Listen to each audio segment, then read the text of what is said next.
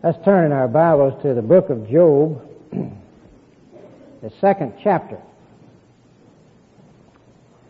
Last week we started a series on Job and uh, we saw in the opening chapters that Job was the godliest man of his day, uh, that he is singled out uh, by God as a perfect and an upright man, one that fears God and shuns evil. Now that doesn't mean that he was perfect in the sense of that he hadn't broken God's law. All have sinned and have come short. And Job acknowledges this himself in many ways as we go through the book and we find him offering sacrifices, which is a way of acknowledging sin and looking to God to forgive through this sacrifice, which ultimately pointed to the Lord Jesus Christ. Uh, we have Satan and God uh, in a conversation in the opening chapter where uh, God uh, points out to Satan, have you considered my servant Job, that he's a perfect and an upright man? And, uh, Satan's response, God, you cannot take any glory for that. Satan, uh, Job only serves you for what he gets out of it. You bless him. You built a hedge around him. You won't let me touch him. And uh, you have blessed everything he's put his hand to. No wonder he serves you. But if you let me take away the possessions you've given him, why then he will curse you to your face because he doesn't love you for yourself. God says, all right, Satan, I'll let you sift him. I'll let you try whether he's a hypocrite. I know better, but I'll let you try. You can take everything he has, but you cannot touch him. And uh, Satan uh, goes out and we have a series of terrible calamities befalling Job. He loses all of his possessions in terms of his livestock and so on.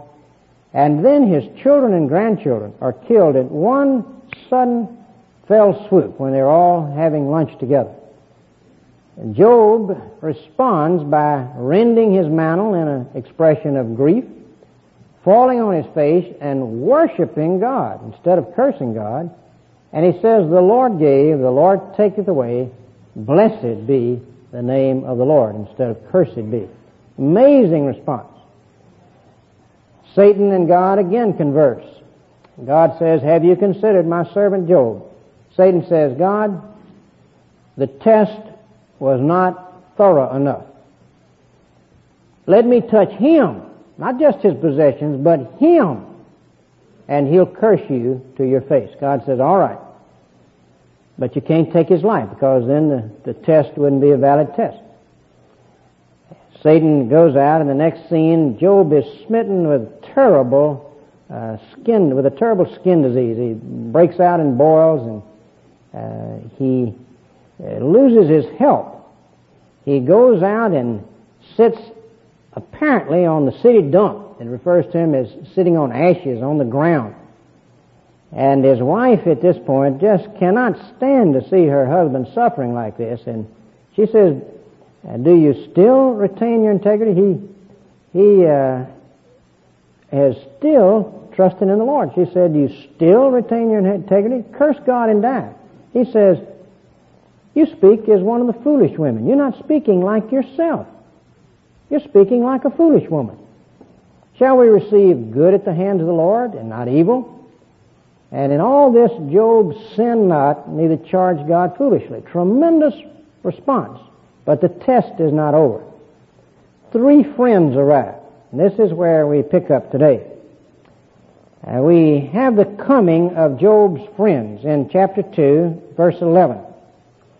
It says, uh, Now when Job's three friends heard of all this evil that was come upon him, they came every one from his own place. Eliphaz the Temanite, and Bildad the Shuhite, and Zophar the Naamathite. For they had made an appointment together to come to mourn with him and to comfort him.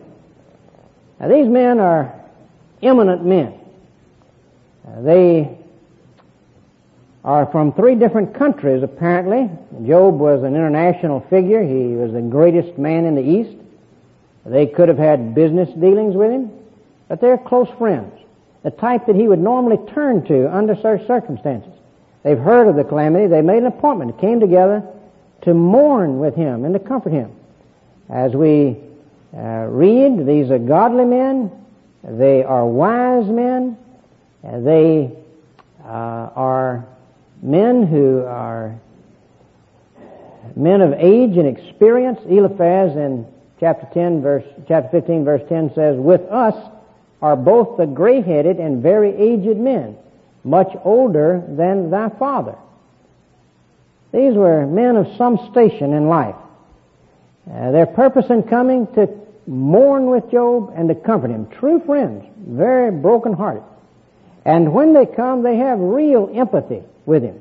In uh, verse 12, it says, When they lifted up their eyes afar off and knew him not, his countenance was so changed. They lifted up their voice and wept. And they rent every man his mantle and sprinkled dust upon their heads toward heaven. So they sat down with him upon the ground seven days and seven nights, and none spake a word unto him, for they saw that his grief was very great. Really empathized with him. There's the coming of his friends and the cry of Job. He now opens his mouth and he utters a classic cry of self-pity. He says uh, in uh, verse 1, After this opened Job his mouth and cursed his day. He curses the day of his birth. Job spake and said, Let the day perish wherein I was born, and the night in which it was said, There is a man child conceived. Oh, that that day had never been, he says. I wish I'd never been born. Doesn't curse God, but he curses the day of his birth. Or that being born I had died at birth, in verse 11. Why died I not from the womb? Why did I not give up the ghost when I came out of the belly? Or if he could just die now, verse 20. Wherefore is light given to him that is in misery, and life unto the bitter in soul, which long for death, but it cometh not, and dig for it, and more than for hid treasures. He lets his hair down with his friends, and he just pours out his heart and his grief, and he wants to die. Now, at this point, they begin to counsel him, and the rest of the book, up to the last chapter, is taken up with their counsel and his response to their counsel. And it follows a pattern where each of the three men, first Eliphaz and then Bildad and then Zophar, speak, and he answers each one. And then they start the cycle again. Three times this cycle is repeated with some small variation. And uh, what I'd like to do is to look at the counsel of these men, and then Job's response to it, and to look at it by uh, just looking at the argument of Eliphaz and then Bildad, to just sample the argument and see their counsel, the essence of their counsel, their point of view as to why Job is suffering. And their point of view is that he's experiencing God's chastening. Let's pick this up in, for instance, Eliphaz's argument. In chapter 4, verse 1, Then Eliphaz the Temanite answered and said, verse 3, Behold, thou hast instructed many, and thou hast strengthened the weak hands. Thy words have upholden him that was fallen, and thou hast strengthened the feeble knees. But now it is come upon thee, and thou faintest. He says, Job, you've counseled many men in the past who are undergoing something akin to what you're undergoing. And you gave good counsel. Job, you need to apply it to yourself. He's not being sarcastic. He's saying this is the solution. Uh, their basic premise, verse 7 of chapter 4. Remember, I pray thee, whoever perished being innocent? Or where were the righteous cut off? Even as I have seen, they that plow iniquity and sow wickedness reap the same. Now here's their basic premise. Whoever perished being innocent. When did an innocent man, a man who was walking with God, a man who was serving the Lord, when did he ever really perish, undergo awful hardship? Now he has ordinary troubles, but when did he ever have really serious trouble like you're experiencing? If he was really walking with the Lord, when did the innocent suffer or the righteous perish? And I've seen this. Those that sow and plow iniquity, those that do wrong, reap the same. God punishes them. A basic principle, they say, of God's government is He blesses the righteous man and He punishes the wicked man. You're experiencing punishment. You must have done something wrong. That's their thesis. That's their basic premise throughout. Now let's uh, pick this up in Bildad's argument in chapter 8, verse 1. Then answered Bildad the Shuhite and said, 8.3, Doth God pervert judgment? Or doth the Almighty pervert justice? Job, God only does what is right. He will not do anything unjust. It would be unjust for God to punish you if you had not done something seriously wrong with this kind of punishment that you experience. So you must have done something seriously wrong. Otherwise, God would be unfair. Verse 4. If thy children have sinned against him. Job, your children died, didn't they? Well, there's only one explanation. They must have sinned. If your children have sinned against him, and he have cast them away for their transgression, if thou wouldest seek unto God betimes and make thy supplication to the Almighty, go to God in humility, Job. Turn and walk with Him. Verse 6, If thou wert pure and upright, surely now He would awake for thee and make the habitation of thy righteousness prosperous. Job, if you were not doing something wrong, it wouldn't keep going the way it is. You must be sinning grievously in some way, some secret sin. Now that's their argument, that's their point of view, and they make progress in pursuing this as they press it more intensely. When Job doesn't accept their explanation and he affirms that he hasn't done anything real wrong, uh, then they, they feel that he is denying a basic premise of the faith. And they press it more vigorously, and before long, they are accusing him of the grossest things.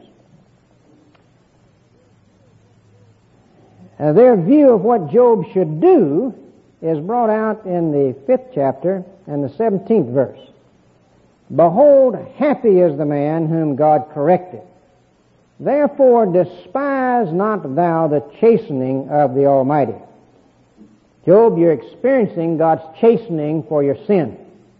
And the thing for you to do is not to despise it. Don't take it lightly. Don't rebel against it. Repent. Turn from your sin.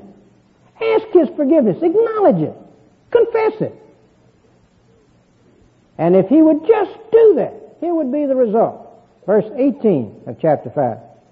For He maketh safe, He maketh sore, and uh, bindeth up. He woundeth, and His hands make whole. He's wounded you, but He will make you whole if you'll just repent. Verse 19, He shall deliver thee in six troubles. Trouble will come to all of us, but He'll deliver you in that trouble. You won't really suffer as you've been suffering. Yea, in seven there will no evil come to you. In famine He will redeem thee from death. When other men are perishing for want of food, He will see you through it. Uh, and in war from the power of the sword. Thou shalt be hid from the scourge of the tongue. Neither shalt thou be afraid of the destruction when it cometh. At destruction and famine thou shalt laugh. Neither shalt thou be afraid of the beast of the earth. For thou shalt be in league with the stones of the field, and the beast of the field shall be at peace with thee. All nature will be in harmony with you. And thou shalt know that thy tabernacle shall be in peace. Thou shalt visit thy habitation and shall not sin. Thou shalt know also that thy seed shall be great. God will multiply your descendants and uh, thine offspring as the grass of the earth. Isn't that ghastly? in the light of what he's experienced with the loss of his children and grandchildren. All of them. God, Job, if you just repent now, God will give you more children than you can number. And you'll live all your days in peace. You'll experience the good life. Verse 26, Thou shalt come to thy grave in a full age, like as a shock of corn cometh in his season. They said, Job, we're certain of our counsel. Verse 27, Lo, this we have searched it, so it is. Hear it, and know thou it is for thy good. Just do it, Job.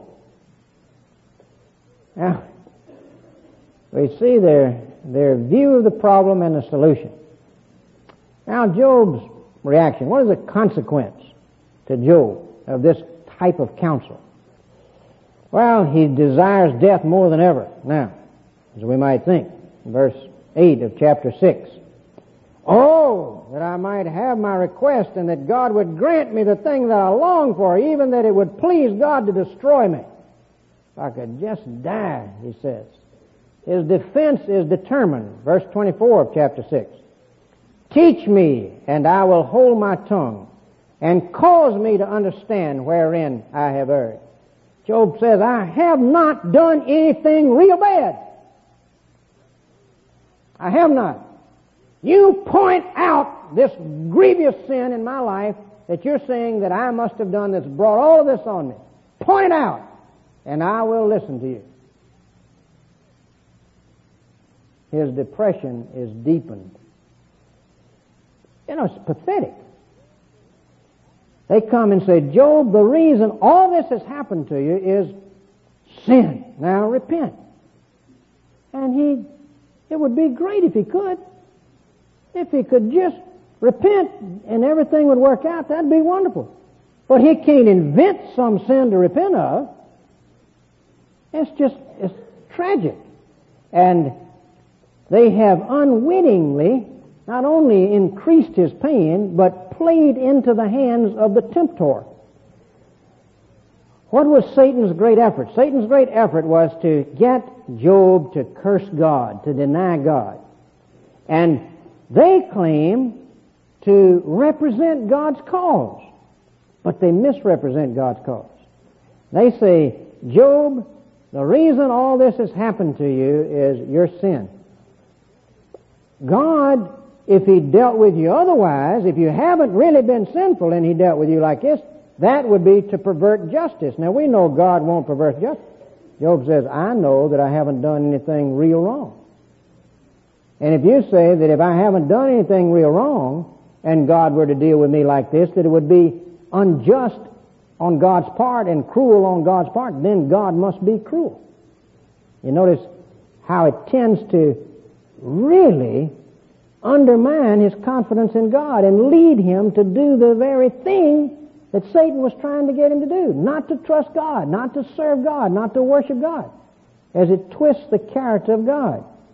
It presents a distorted image. It makes God appear to be torturing him for crimes that he did not do. This, this becomes the very heart of the temptation as they keep urging this home. And this, they become Satan's greatest instruments as this is prolonged.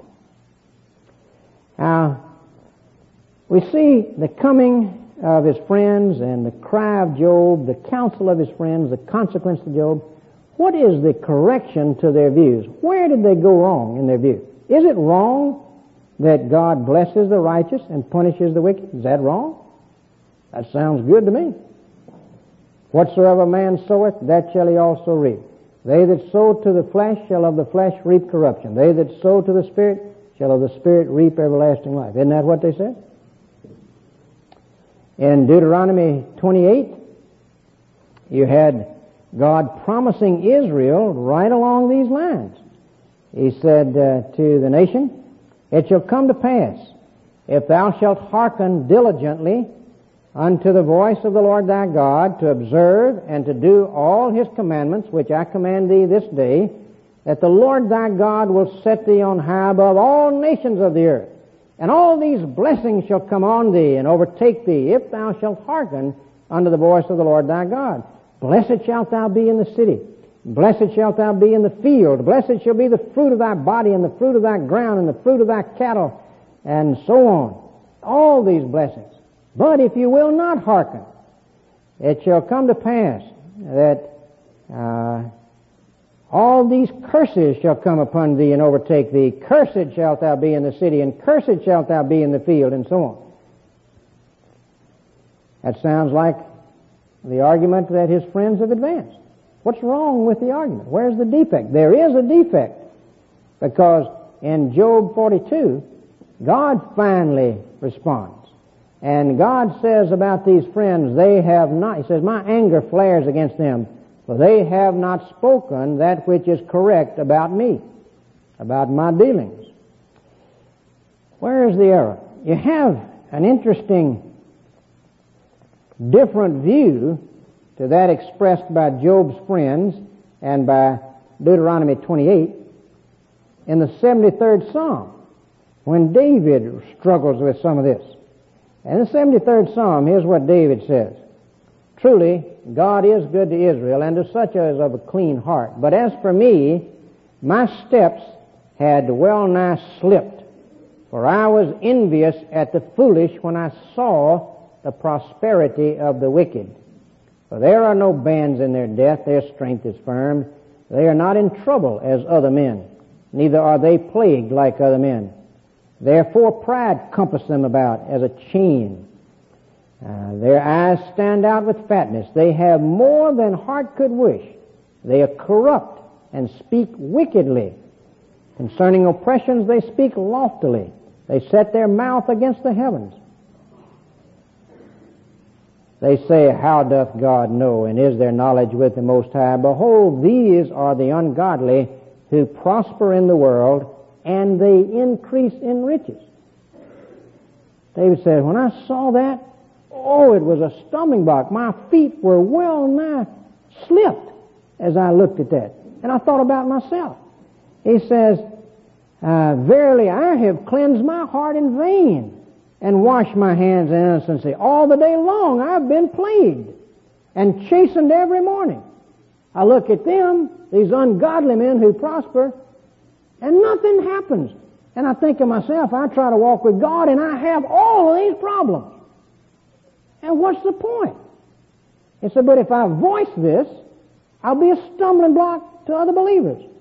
If I say I will speak thus, behold, I should offend against the generation of thy children. When I thought to know this, it was too painful for me. As a contrasting view to Deuteronomy 28. Do right, be blessed. Do wrong, suffer. David says, I've done right and I'm suffering. I see men who do wrong and they prosper. How do we fit this together? It's true that whatsoever man soweth, that shall he also reap. That's true. It's true as a general rule in this lifetime that whatsoever man soweth, that shall he also reap. It's always true in the long run that whatsoever man soweth, that shall he also reap. And David was given to understand this. He says, when I thought to know this, it was too painful for me until I went into the sanctuary of God. Then understood I their end, the long run. How, uh, surely thou didst set them in slippery places. Thou castest them down into destruction. How they are brought into desolation, as in a moment they are utterly consumed with terror.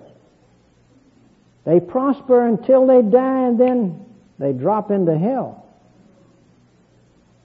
The long run, they reap what they sow. And in the long run, for myself, says David, a totally different future. He says, My heart was grieved. I was pricked in my heart. So foolish was I and ignorant. I was like a dumb animal before thee. I am continually with thee. Thou hast holden me by my right hand. Thou shalt guide me with thy counsel, and afterward receive me to glory. Whom have I in heaven but thee? Whom desire I on earth but thee? My flesh and my heart faileth in all of these trials. but God is the strength of my heart and my portion forever. And he gets the right perspective that in the long run, a man always reaps what he sows. In the short run, most men reap what they sow, but there are exceptions. God lets there be exceptions where an ungodly man prospers. And it's that exception that stands out so vividly and tends to throw us. And uh, in the short run, some godly men suffer seemingly totally out of accord with their life that they've lived. In the long run, that works to their blessing, and they are blessed. But in the short run, uh, they're suffering extremely. Calvin says this. He says, uh, if we want to understand the book, we need to, here's a key. We need to understand that Job has a good case, but he pleads it poorly. His friends have a poor case, but they plead it very well. What he means by that, Job has a good case. Job is convinced that a man doesn't always reap what he sows in this life. That God doesn't punish every evildoer the exact extent of his evil doing and reward every godly man the exact extent. Not every godly man is going to experience blessings in this life in terms of externally, etc. But he may suffer very bad. Job is convinced of that. And he's right about that. But he doesn't plead his case well. He gets excited. He gets frustrated. He begins to question whether God is really dealing fairly with him. Almost seems on occasion to set himself in opposition to God and to speak irreverently. He doesn't plead his case well. His friends have a poor case. Namely, they're saying God always, in an exact amount, blesses the righteous and punishes the wicked in this life. They have a poor case but they plead it very well. They speak of the holiness of God in tremendous terms, and God is holy. They speak of the sinfulness of man. They speak of God's justice in punishing sinful men. And they say that a man reaps what he sows, and that's true. All this is true. They plead their case very well, but at the heart, they have a wrong case. Now, uh, we begin to understand the nature of the book and how it works. There is a suffering which is due to chastisement for sin. Whatsoever man soweth, that shall he also reap. That's a general rule. Happy is the man whom the Lord corrects. That's true. And most of the suffering that you and I, you and I experience probably is of that nature. But it's not always of that nature. There are other types of suffering. And in Job's case, the great suffering that he experienced was of a totally different nature. So it's not always that way. There's a total different kind of suffering when we come to the Lord Jesus Christ. He was the truly innocent sufferer without any sin. He suffered more than any man has ever suffered. His was of a total different nature. His was vicarious suffering. He was suffering as a substitute for you and me. He was undergoing the punishment we should have undergone for our sins, the guilt of our sins, when his soul was made an offering for our sin, to quote Isaiah 53. A total different kind of suffering that no other man has ever gone in exactly that nature. He alone could suffer for our sins, be a substitute, because he alone was innocent. He alone was God the Son. And this was the plan so that God could be just, who always is just, he could be just when He forgave us sinners. And of course, our part to actually be forgiven is that we must acknowledge our sin, repent of our sin, all of us have sinned, repent of our sin, and trust in Jesus Christ alone for our acceptance with God. Not trust in the fact that we haven't been too bad, but trust in Christ who died for our undone sinfulness. That was the nature of Christ's suffering. Now, and that also is the source of strength. He, his suffering equipped him to succor us. We have a high priest who can be touched with the feeling of our infirmity. You know, it's important as we conclude to have a theology of suffering that's correct for our own sake. When you suffer, how are you going to respond? You should respond by number one saying, Blessed is the man whom the Lord chasteneth. God may be chastening me. That is a basic principle of the way God deals. He may be chastening me. God, is there something in my life that you're not pleased with? And is that what you're saying by these troubles that have come into my life? And if something comes to mind, you feel like that very possibly is it, deal with it. Repent of it. Turn from it. Ask His forgiveness. By His power, put it out of your life. But if nothing comes to mind, you say, search me, try me, see if there be any wicked way in me, and nothing comes to mind. Then you say, well, God, I don't know why this is happening to me. But I know my source of strength, the Lord Jesus Christ, and I look to Him to enable me to bear with this and to trust you. I do trust you in spite of this.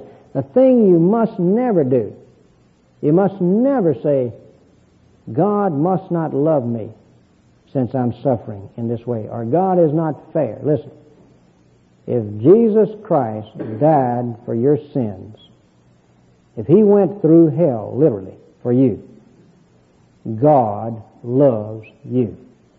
There's no question. That can never be questioned.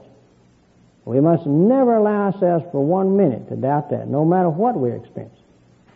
We don't know why we suffer often, but we know God loves us. For our own sake, we need our theology of suffering straight. And for the sake of others, we need it straight.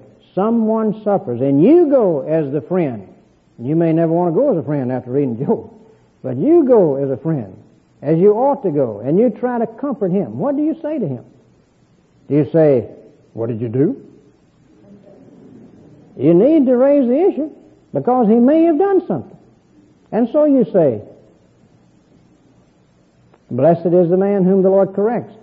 It is a general principle that God chastens us. Could it be that you've done something that God is speaking to you about in this way? Hear the rod and him that appointed. Could it be? Have you searched your heart? Could it be that you're not really a Christian? Could it be that you've never really surrendered your will to Christ? Never really trusted Him? I was like that. I was not a Christian. Suffering played a part in my becoming a Christian, you might say, if it did. C.S. Lewis says pain is God's megaphone to raise the dead. And oftentimes, I, I asked a class the other day, how many of you came to Christ through suffering? One third of the class raised their hand. Often, that's the way he gets our attention. But that's not always the case. And once you've raised it and the person says, no, I, I don't know of anything that I, God is arguing with me about. I'm not conscious of anything that I've done that's particularly wrong. I do trust in Christ as my Savior. I have surrendered my will to Him. I am seeking to serve Him. Then you say, well, we don't know why this happened. I don't have any idea. We may never know why this has happened. But I do know what to do. Let's apply to God. Let's go to Him. Let's trust Him anyway. Jesus died. We know God loves you. Let's apply to Him. We have a high priest who cannot but be touched with the feeling of, of, of our infirmity. Let us go to His mercy seat and obtain grace to help in time of need. Don't think this has happened by accident. There are no accidents. God controls all things. Job didn't say, uh, an accident has happened to me. He said, the Lord gave and the Lord taketh away. We say, Job the devil. Job says, the Lord, because the devil couldn't do anything apart from God letting it happen. God's in ultimate control. Trust Him. There's a poem that expresses it well, I think. I have no answer for myself or thee, you would say. I have no answer for myself or thee save that I learned beside my mother's knee. All is of God that is and is to be. And God is good. Let this suffice us still. Resting in childlike trust upon His will, who moves His great ends unthwarted by the ill. He will accomplish His great ends no matter what obstacles stand in the way. He will bring good out of this. All things work together for good to them that love the Lord, to them that are the called according to His purpose. Are you suffering? Could be God's chastening. Have you sought, Lord, search me, try me, see if there be any wicked way in me? Have you turned if He's shown you anything? If it's not that, are you questioning His love? Won't you just trust Him? Don't you know He loves you if Christ died for you? If you're suffering, have you considered whether possibly it's His megaphone to raise the dead, that you've never really committed your life to Christ? Could be that. Many people, it works out that way. If you've never committed your life to Christ, do that today. Let us pray.